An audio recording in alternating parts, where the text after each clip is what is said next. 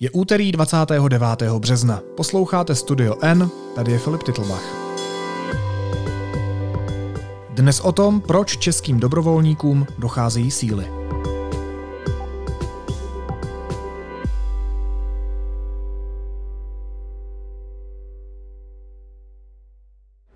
Uh, tie vlaky budem vypisovať tu, ešte tu vypíšem ďalšie, uh, hlavne o 8 ráno príde taký veľký vlak, potom ešte tie košice budú také väčšie, tak vtedy prosím, poďme všetci na perón. Uh, je dôležité sa rozprchnúť ako po celom nádraží, aby sme zabrali celý vlak.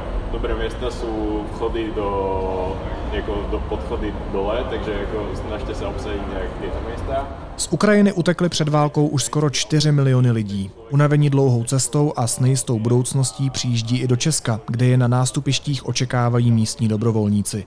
Právě ti jsou už víc než měsíc páteří české pomoci běžencům. Kdy se o ně začne starat stát? A co by nejvíc potřebovali? O tom si budu povídat s redaktorkou deníku N Adélou Karáskovou Skoupou, která o tématu nejenom napsala text, ale taky je jednou z dobrovolnic. Ahoj Adélo, vítej. Ahoj Filipe a posluchači. Jízdenky, které my musíme koupit dole, stojí 0 korun, ale prostě potřebují ten papír. Těch lidí může být viacej, tak si prosím robte väčšie skupiny, nechoďte individuálně, ale takisto stačí iba jako jeden člověk za rodinu. Když jsme si dneska dopoledne volali, tak si říkala, že si vstávala někdy okolo půl čtvrté nebo čtvrté ráno, aby si dojela na pražské hlavní nádraží. Proč jsi tam jela? A co se tam děje? Ano, jela jsem tam, abych tam byla na pátou nebo na tři čtvrtě na pět, protože se tam 24 hodin v kuse odehrává 7 dní v týdnu eh, dobrovolnická pomoc lidem, kteří přijíždějí z Ukrajiny, protože eh, často první, eh, na koho prostě narazí, když vystoupí z toho vlaku, je nějaký dobrovolník, který jim pomůže zorientovat se jak v tom prostoru hlavního nádraží, tak eh, v tom, jaký má vlastně ten člověk aktuálně možnosti, jestli si může odpočinout a co kde v tom prostoru najde. Já jsem říkal v úvodu, že ty se vlastně sama rozhodla, že se staneš dobrovolnící a že budeš pomáhat ukrajinským uprchlíkům a ukrajinským uprchlicím. Jaké jsou ty jejich osudy? Co ti vyprávěli? Ono tam není zase tak moc času na to, aby ti člověk vylíčil celý svůj osud, jak uprchl z Ukrajiny, co se mu všechno po cestě dělo, eh, co dělal předtím a tak dál, ale eh, Přitom víš, že za každým z nich ten osud je, ale uh, ty tam máš asi čtyři hodiny na to, abys pomáhal, dobrovolničil. A navíc pro mě, která třeba neumím rusky ani ukrajinsky, tak bylo těžší si s těmi lidmi nějak dorozumět, takže spíš to bylo takové hodně organizační, ale naštěstí je tam na místě i několik lidí, kteří ovládají ten jazyk a kteří ti zprostředkují to, co ti lidé eh, vlastně mohou říct za příběhy. A spousta těch věcí je v podstatě i nonverbálních, protože uh, ty to prostě na těch lidech vidíš. A vidíš, že jak potvrzují i ostatní dobrovolníci, přijíždějí už lidi, kteří jsou trošku jiní než ti, co přijížděli před měsícem, když válka začala. Přijechal z Mariupola, jsem do Prahy autem, autem. On, on si na mašině, on přijechal. A jmenuje se Spartak. To byli ti, kteří eh, měli třeba už nachystané kufry, anebo je dokázali rychle zbalit. Viděli, že když se začne něco mlít na té Ukrajině, tak uh, už tam prostě být nechtějí. Měli tady třeba příbuzné, za kterými přímo jeli. Zatímco teď už jsou to opravdu lidi poznamenaní válkou. Uh, lidi, kteří zažili poslední týdny krytech, uh, jejich každodenním chlebem bylo houkání sirén, uh, strach o život a vůbec obavy o to, jestli se jim podaří dostat se třeba z těch ostřelovaných měst, nebo jaká bude ta jejich následující cesta třeba i ze západu Ukrajiny, kam se uchýlili eh, pro větší bezpečí, ale vědí, že vlastně už i tam přestává být bezpečno. Takže na, například jsem tam ráno potkala paní, která dokonce říkala, že je z Mariupolu. Na hlavním nádraží jsou totiž taková nouzová lůžka pro lidi, kteří přijíždějí třeba pozdě v noci a chtějí odjet brzo ráno. Eh, důležité je říct, že spousta lidí, kteří projíždí tím hlavním nádražím, tak už nechtějí třeba zůstat v Česku. Spousta z nich jede do Německa nebo někam ještě dál na západ. A tahle paní eh, ráno vstala, Eh, její dvě děti ještě spaly někde na těch nouzových lůžkách, eh, sešla dolů mezi dobrovolníky a zháněla se po někom, kdo jí právě pomůže eh, jít si koupit lístek nebo koupit, zařídit, protože oni ho mají zdarma, tam stačí přijít, ukázat ukrajinský pas a dostanou ho v podstatě výměnou za to. Ale je potřeba, aby jim někdo pomohl zorientovat se, kdy ty vlaky jedou, z jakého nástupiště, ti lidi prostě třeba často ani neznají uh, latinku, oni prostě mají jiné písmo, uh, jiný jazyk, takže ten dobrovolník opravdu jako může hodně pomoct. A tahle paní sešla, uh, potřebovala vědět, jak se dostane do Německa. Když jsem zjistila, že je z Mariupolu, tak jsem na ní úplně koukala skoro s otevřenou pusou, protože dostat se z toho města je teďka opravdu hodně těžké. Ale moc jsme se o tom prostě uh, nepovídali, jenom říkala s takovým jako smutným úsměvem, tam už prostě nic nezbylo. Tam v, te, v, to, v tom městě už nic není.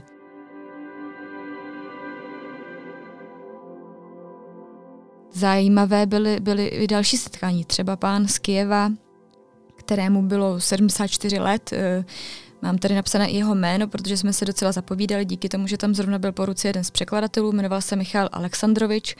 A ten říkal, že dlouho byl přesvědčený o tom, že prostě neodejde, že uh, už je prostě starý, nechce se mu, ale nakonec ho přesvědčila jeho žena, která tam byla s ním na tom nádraží. Měli tam sebou i svého psa a dvě kočky, takový zvířata prostě v přepravce, který s ním cestovali až z toho Kijeva. A ti vyprávěli, že poslední týdny prostě to tam v okolí pořád jenom bouchalo, že vlastně ta paní už nemohla vydržet, tak opravdu jako každých pět minut slyší nějakou ránu a nadskočí. Eh, jsou to strašné nervy, strašný stres. A navíc ta fronta se přibližovala blíž a blíž eh, ke Kijevu nebo k tomu jejich obydlí eh, a začala se postupně z různých stran stahovat, takže se vlastně kolem nich utahovala jako smyčka a ten pán říkal, ano, takhle to tady prostě funguje, když se ty, ta ruská armáda začne přibližovat k městům, tak prostě lidi si volají, tak co, jdeš, já ještě zůstávám. Pak si zavolají znova, třikrát si zavolají a řeknou, tak já už jedu. Že on, oni opravdu teď už jsou v takové fázi, že když už tam zůstali doteď, tak fakt jako přemýšlejí, jestli teda vyrazí, ale ve chvíli prostě, když se blíží armáda, tak vyrazí. On byl přesvědčený, že tam zůstanou, nakoupil si dokonce uh, zásoby na dva měsíce, ale uh, nakonec se tady rozdali lidem, část jídla si vzali a uh, prostě popadly věci a utíkali. Uh, a ne do Česka, ale pokračují dál do Dánska, do Kodaně, protože tam mají známé. Pán učil předtím na Polytechnickém institutu radiotechniku, takže má nějaké kontakty mezi vědci, takže se tam dostanou vlastně za nějakými známými. Spousta lidí prostě ví, kam přesně jede, protože tam má známé. Uh, ale zajímavé byly třeba i momenty, kdy se mi to ty lidi snažili vysvětlit, kam jedou. A já jsem to vůbec nepochopila, protože t, ta, ten jazyk prostě byl trošku jiný. Například, když přijela uh, asi 14 člená romská rodina z Užhorodu, kde byly vlastně dvě ženy a 12 dětí a teď se mi ta paní snažila vysvětlit, že jedu do Německa a říkala nějaké město, kterému jsem prostě nerozuměla. Říkala něco jako Newmy a já vůbec, prostě co, vůbec jsem jako nevěděla. Co bys řekl, Filipe, že je Newmy? Mně to zní jako New York trochu. No, byl to, byl to Mnichov prostě jako. Pak jsme na to přišli. No a tam bylo ještě zajímavé, že tahle rodina pořád stála na peronu a já jsem říkala, tak pojďte za mnou. A oni říkali, uh, pak jsem si teda všimla, proč nejdou, oni říkali, ale oni nemůžou, protože tam měli dvě děti, které prostě jezdili na vozíku. Takže jsem tam běžela někam do toho dobrovolnického zázemí, kde jsem našla uh, jeden vozík pro toho většího chlapce, takový v podstatě jako větší kočárek, bytelnější pro, pro holčičku. A vlastně hrozně silný moment pro mě bylo, když se mi ten kočárek dávala, tak uh, ona z toho měla tak strašnou radost, že po té dlouhé cestě prostě má nějaký svůj kočárek, má prostě, ne, nemusí ji pořád někdo nosit. Uh, vlastně to byla taková jako drobná radost, která ji ale hrozně moc potěšila.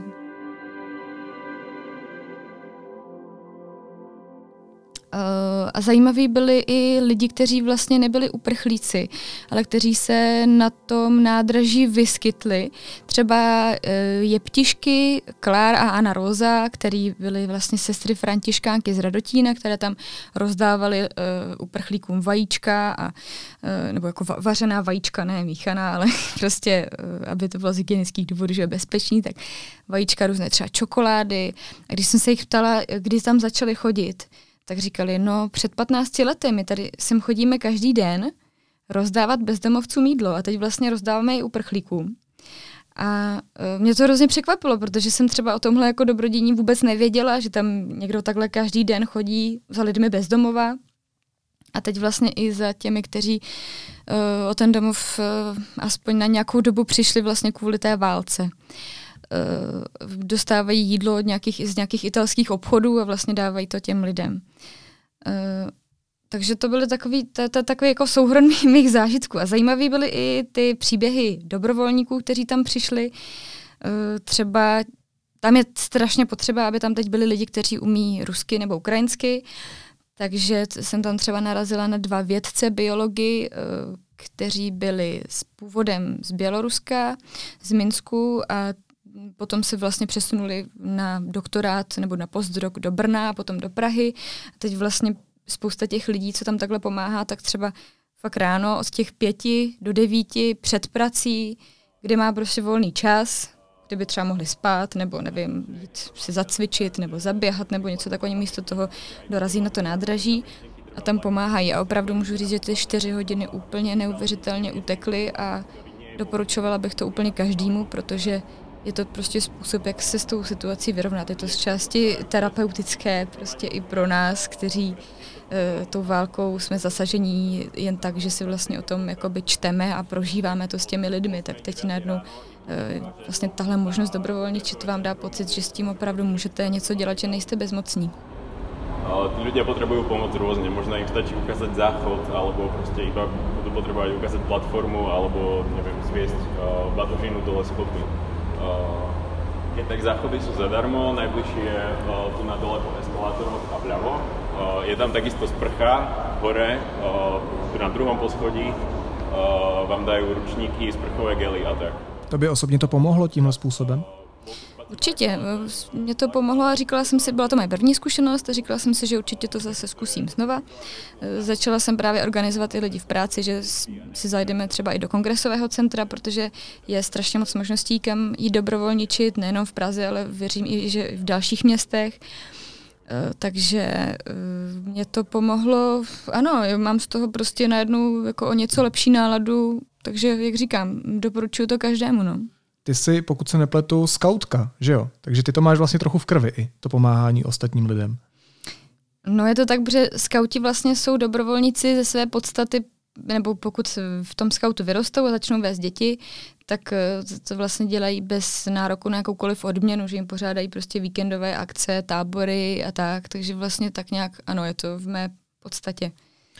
Já jsem si četl tu tvoji reportáž, kterou jsi sepsala a ty v ní píšeš, že lidi kteří prchají před válkou, nejde zjednodušit do nálepky uprchlík. Mě by zajímalo, co přesně tím myslíš. Jaké jsou ty, možná řekněme, toxické aspekty toho, jak na ty lidi, kteří prchají před válkou, nahlížíme, jakým způsobem o nich mluvíme nebo píšeme?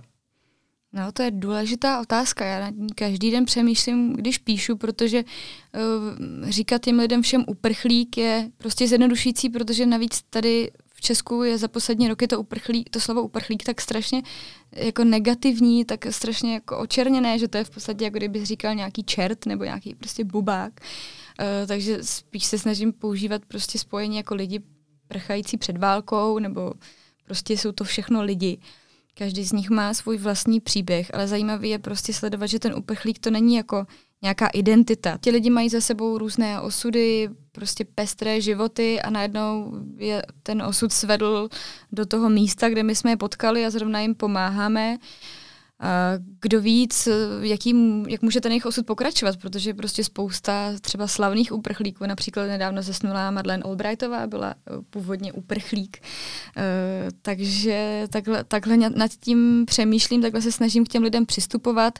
Eh, ono, i když vlastně lidi mluví jiným jazykem, tak mají ostatní, když se s nimi nedorozumí, tendenci na ně prostě mluvit, jako kdyby byli hloupí, třeba, nevím, křičet na ně, říkat jim jako ta slova tak jako výrazně a tak, takže se snažím vlastně, i když s nima komunikuju, uh, o nějakou jako klidnou, verbální i nonverbální komunikaci, protože ono opravdu, když, ten, když člověk neumí ten jazyk, tak i tohle může hrozně moc pomoct. Prostě když se na ně usmějete, když uh, se jim snažíte ty věci vysvětlit s nějakým respektem. Uh, přemýšlím, co jsou ještě ty jako stereotypy, které uh, se točí okolo uprchlíků. Uh, no, zajímavé je koukat se na to složení, kdo vlastně jsou ti uprchlíci, ta uprchlická vlna, když to takhle vlastně jako uh, odživotněně řeknu.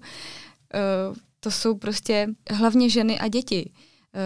My už tady máme v Česku zhruba 300 tisíc lidí z Ukrajiny, eh, kteří přišli právě v důsledku té války, kterou se nikdo z nich nepřál, která je prostě vyhnala z těch jejich domovů. A z toho je zhruba polovina, jsou prostě děti.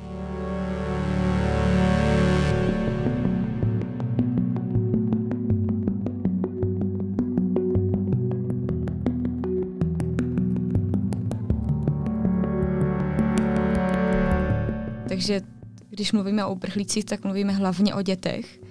Pak eh, do velké míry o dospělých ženách, o starých lidech, ale zajímavé bylo, že mezi nimi byli i muži eh, a to setkání s nimi bylo pro mě takové jako rozporuplné, nebo fakt zajímavé v tom, že člověk přemýšlí nad tím, proč tady ti muži jsou, protože přece jenom tam je ta všeobecná mobilizace, měli by narukovat do války nebo být aspoň nějakým způsobem připravení člověk je prostě nemůže ze své pozice soudit, nikdo neví, co mají za sebou, proč prostě nenarukovali. A bylo vidět, že ti muži, kteří přišli třeba s těmi ženami, takže se trošku i styděli, že třeba uhýbali pohledem, nechtěli se mnou úplně jako mluvit jako s novinářkou, nebo myslím si, že oni to musí taky jako docela dost silně prožívat, že s tou svou zemí nezůstali, ale oni opravdu existují výjimky, třeba i pro ty, kteří mají více dětí, více četné rodiny, třeba když mají více než tři děti, tak můžou taky odejít s tou svou ženou do zahraničí a neposílat jí samotnou. Nebo mě vyprávěl třeba jeden z dobrovolníků, že uh, policisté občas si ty muže na těch registračních místech třeba v kongresovém centru dobírají a říkají jim, co tady děláte, proč prostě nejste ve válce. Pak si třeba všimnou, že jsou na vozíku, že opravdu uh, jako ty, ty příběhy prostě jsou hrozně hrozně rozporuplné a nebo prostě jako takhle, nejde úplně soudit člověka nebo poznat celý jeho příběh v pár okamžicích, kdy ho prostě potkáme na, na tom nádraží nebo v tom kongresovém centru nebo prostě na ulici.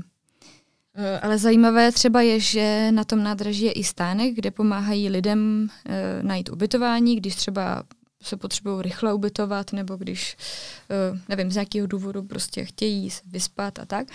A tam uh, mě jedna z těch dobrovolnic říkala, že uh, už zaznamenala, že třeba v některých ubytováních nechtějí ty muže. Že, že lidi už začínají vlastně takhle soudit ty uprchlíky, že prostě není uprchlík jako uprchlík a uh, myslím si, že to jako rozhodně není, není správná cesta.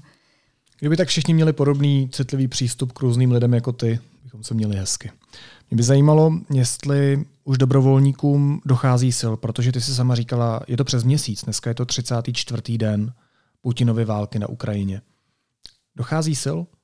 Měla jsem z toho na hlavním nádraží dojem, že tam je dost dobrovolníků, nebo aspoň co jsem viděla třeba podle toho přihlašovacího systému, tak všechny ty kapacity se nakonec zaplnily, ale ti koordinátoři pomoci říkají, že teď je občas těžší ty služby zaplnit, zvlášť takové ty nechtěné, noční nebo brzy raní, eh, že úplně na začátku, když eh, bylo těsně po startu války nebo prostě po těch uh, útocích, tak uh, se ty tabulky prostě zaplnily hned. To byla úplná klikací soutěž, uh, že kdo prostě neotevřel ten formulář včas, tak se nedostal na službu. A opravdu jsem tam teď třeba narazila i na lidi, kteří říkali, že konečně teď se jim podařilo dostat na tu dobrovolnickou službu. Protože už ten prvotní zájem trošku opadl a ti lidé, kteří tam prostě teď docházeli několik týdnů po sobě, tak jsou z toho třeba unavení a je čas, aby předali štafetu dalším. A teď se vlastně řeší, jakým způsobem to udělat. Uh, rozhodně by lidé měli všichni vědět, že je ta možnost, že se můžou přihlásit buď skautskému institutu nebo třeba přes uh, iniciativu Hlavák nebo přes uh, různé prostě všechny možné jiné stránky, stačí si to prostě vygooglit a přihlásit se do formuláře. A teď ti koordinátoři přemýšlejí, že by různě třeba zapojovali firmy, takže i firmy můžou přemýšlet nad tím, eh, že by třeba jeden den v měsíci poslali svoje zaměstnance někam dobrovolničit a normálně by jim to zaplatili. Vím, že třeba některé banky to takhle dělají, nebo větší firmy. Že to je vlastně nějaká, nějaký způsob jejich jako společenského angažma. Takže ano, ta situace se trošku překlápí, protože všichni uh, odborníci nebo lidé, kteří se pohybují v uh, humanitárních organizacích, tak říkají, že ty čtyři týdny od začátku krize jsou vždycky zlomové, že prostě začíná opadat ten hlavní zájem uh, pomáhat nebo síla spíš, no, energie. A nakolik dobrovolníkům pomáhá stát? Nakolik to situaci ulehčuje anebo naopak komplikuje? No, myslím si, že teď se tak nějak čeká na to, až se ten stát trošku víc rozhýbe, nebo samozprávy, nebo prostě veřejná zpráva. Eh, vím, že třeba některá města eh, vypisují různé grantové programy pro neziskovky, protože, věří, protože prostě už vidí, že bez nich se to neobejde. Spousta organizací má know-how, jak pomáhat uprchlíkům, um, ale potřebují ty lidi, potřebují je zaměstnat. Takže třeba Organizace pro pomoc uprchlíkům teď bude mít osm nových pozic, kde budou vyloženě lidé, kteří budou organizovat nebo koordinovat tu dobrovolnickou pomoc. Uh, takže vlastně největší poptávka je po pomoci s, to, s tím organizováním, s řízením věcí, což je prostě velmi náročné a je to potřeba často 24 hodin denně. Eh, stejně tak třeba neziskovky združené v konzorciu nevládních organizací pomáhajících migrantům eh, by strašně moc uvítali, kdyby eh, byla ta pomoc nějak lépe koordinovaná, nějak jednotněji, kdyby nemuseli prostě chodit na každé ministerstvo zvlášť. Ono se nedá říct, že by třeba ta ministerstva nenaslouchala těm odborníkům, přizvou je vždycky na ty své kulaté stoly nebo na ty své porady, ale je to náročné v tom, že opravdu není třeba jako jedno centrální místo, kde se ty informace scházejí. A třeba Praha to řeší zvlášť, každé ministerstvo to řeší zvlášť a teď vlastně chtějí know-how od těch uh, odborníků. Takže ta jedna, jedna významná jakoby výzva směrem ke státu potřebujeme, uh, aby to někdo prostě řídil a zároveň, aby se ta pomoc začala víc profesionalizovat, aby Eh, do ní třeba byly zataženy i jiné organizace, které dřív nepomáhaly migrantům, ale které na to třeba budou proškolené. A samozřejmě pořád platí, že úplně největší potřeba je těch lidí, kteří umí jazyky, takže asi i z těchto vod eh, jde hodně čerpat. Takže pokud to schrnu, tak ta situace se má dneska tak, že podstatnou část zvládání té situace mají na hrbu čistě dobrovolníci, že ten zájem o dobrovolničení, jak si říkala, vlastně po čase, možná logicky, vždycky to tak bývá, opadá, že ti, kteří se do toho zapojují, už trochu natahují ty svoje síly a že stát by měl tak trochu zabrat v té koordinaci a komunikaci. Takhle to je, ta situace?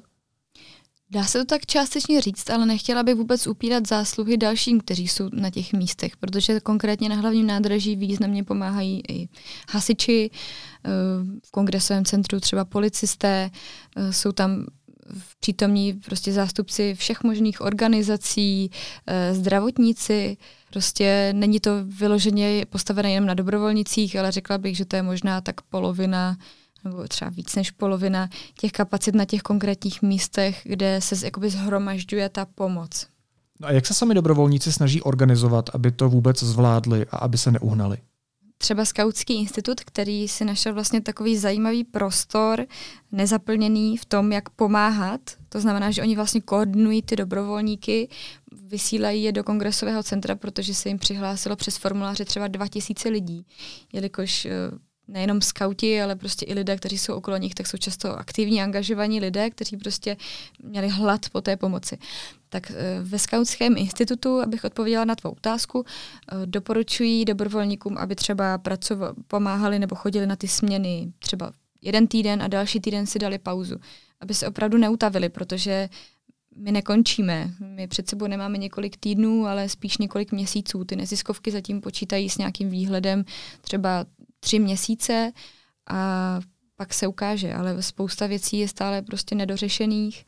Eh, kromě toho, co jsme se bavili o tom, co by měl ten stát udělat, tak vlastně úplně jako nejpalčivější věcí je teď uh, bydlení. Tam prostě třeba hlavně v Praze, už když jsem se koukala třeba i do těch tabulek při té reportáži, tak tam ty lidi opravdu už není kde ubytovávat. A je, je, ano, je prostě, máme před sebou ještě hodně práce. A, a teraz hlavná na tom proste tej ranej zmeny je odchytávanie týchto vlakov, ktoré sa ešte vypíšem ďalšie. A, no, a prvý príde o 6 ráno, potom ďalšie menšie budú chodiť od 7 do 8 a o 8 bude taký veľký. Ja to ešte vypíšem. Máte niekto nejaké otázky? Takže když se to pokusíme v tom našem rozhovoru uh, schrnout, najít nějaké řešení, tak uh, co by v tuhle chvíli aktuálně zásadně pomohlo? Zásadně by pomohlo asi, kdyby se každý zamyslel, jak konkrétně může pomoct, pokud ještě třeba nepomohl. protože opravdu je čas předávání štafety. A zároveň tím nemyslím jenom jednotlivce, ale třeba i firmy nebo úřady a, a určitě se teď čeká na to, jak zareaguje ten stát, jak vlastně se ten velký kolos rozhýbe, s jakými strategiemi přijde. Protože on už k dispozici má všechny možné rady. Eh, třeba společnost od sociologa Dana Prokopa s českými prioritami mu vytvořili prostě obrovský seznam, asi 100 stránkový věcí, které by se prostě měly udělat. A teď je otázka, jak, jak na to ten náš stát zvládne zareagovat a jestli třeba se vytvoří nějaká mezirezortní skupina, která zvládne ty informace lépe předávat, lépe komunikovat a jestli prostě z toho, že nám sem teď eh, přišlo 300 tisíc lidí nebo možná i víc, uděláme příležitost a přimějeme, aby zde zůstali, protože opravdu, co jsem zažila na tom hlavním nádraží, tak spousta z nich zůstávat nechce. Oni prostě míří dál na západ. A myslím si, že Česko má šanci uh, udělat to tak, aby ty lidi tady chtěli zůstat a zároveň, to jsem teď někde četla, Eh, udělat si trošku jakoby reparát z toho přístupu k uprchlíkům, který byl do dneška hodně, hodně odmítavý a když eh, sem přišly jednotky, tak už se to setkalo prostě s nějakým velkým popraskem. Takže si myslím, že to je prostě velká šance na změnu. Říká redaktorka deníku N Adéla Karásková Skoupá, která je taky skvělou dobrovolnicí. Adélo, moc děkuji za rozhovor, za dobrovolničení a měj se moc hezky. Ahoj. Taky děkuju a zdravím. A teď už jsou na řadě zprávy, které by vás dneska neměly minout. Premiér Petr Fiala nastoupil do sedmidenní izolace kvůli pozitivnímu testu na COVID-19. Cituji, k pracovnímu programu se chci vrátit co nejdříve to půjde, alespoň z domova, napsal Fiala na Twitteru. Státní zástupce podal obžalobu v kauze otrávené Bečvy. K soudu posílá jednu fyzickou a jednu právnickou osobu. Firmě Energoaqua a jejímu jednateli hrozí až pět let vězení, píše to server Seznam zprávy. Ukrajina navrhla Rusku systém bezpečnostních záruk. Pokud by fungoval, Kyjev odsouhlasí neutrální status, oznámil to jeden z ukrajinských vyjednavačů. Nejprve ale musí na celé Ukrajině zavládnout mír. Podle šéfa ruské delegace byla jednání konstruktivní. Návrhy Kyjeva nyní prostuduje diktátor Vladimír Putin. Ruský nezávislý deník Novaja Gazeta pozastavil svoji činnost. Kroku předcházela dvě varování od státního cenzurního úřadu. Deník na protest přestává vydávat zprávy na internetu i v tisku až do skončení, cituji, zvláštní operace na území Ukrajiny. A herec Will Smith spituje svědomí. Cituji, násilí ve všech formách je toxické a destruktivní. Moje chování na Oscarech bylo neakceptovatelné a neomluvitelné. Omluvil se Smith za facku, kterou během udílení cen uštědřil svému hereckému kolegovi Chrisu Rockovi.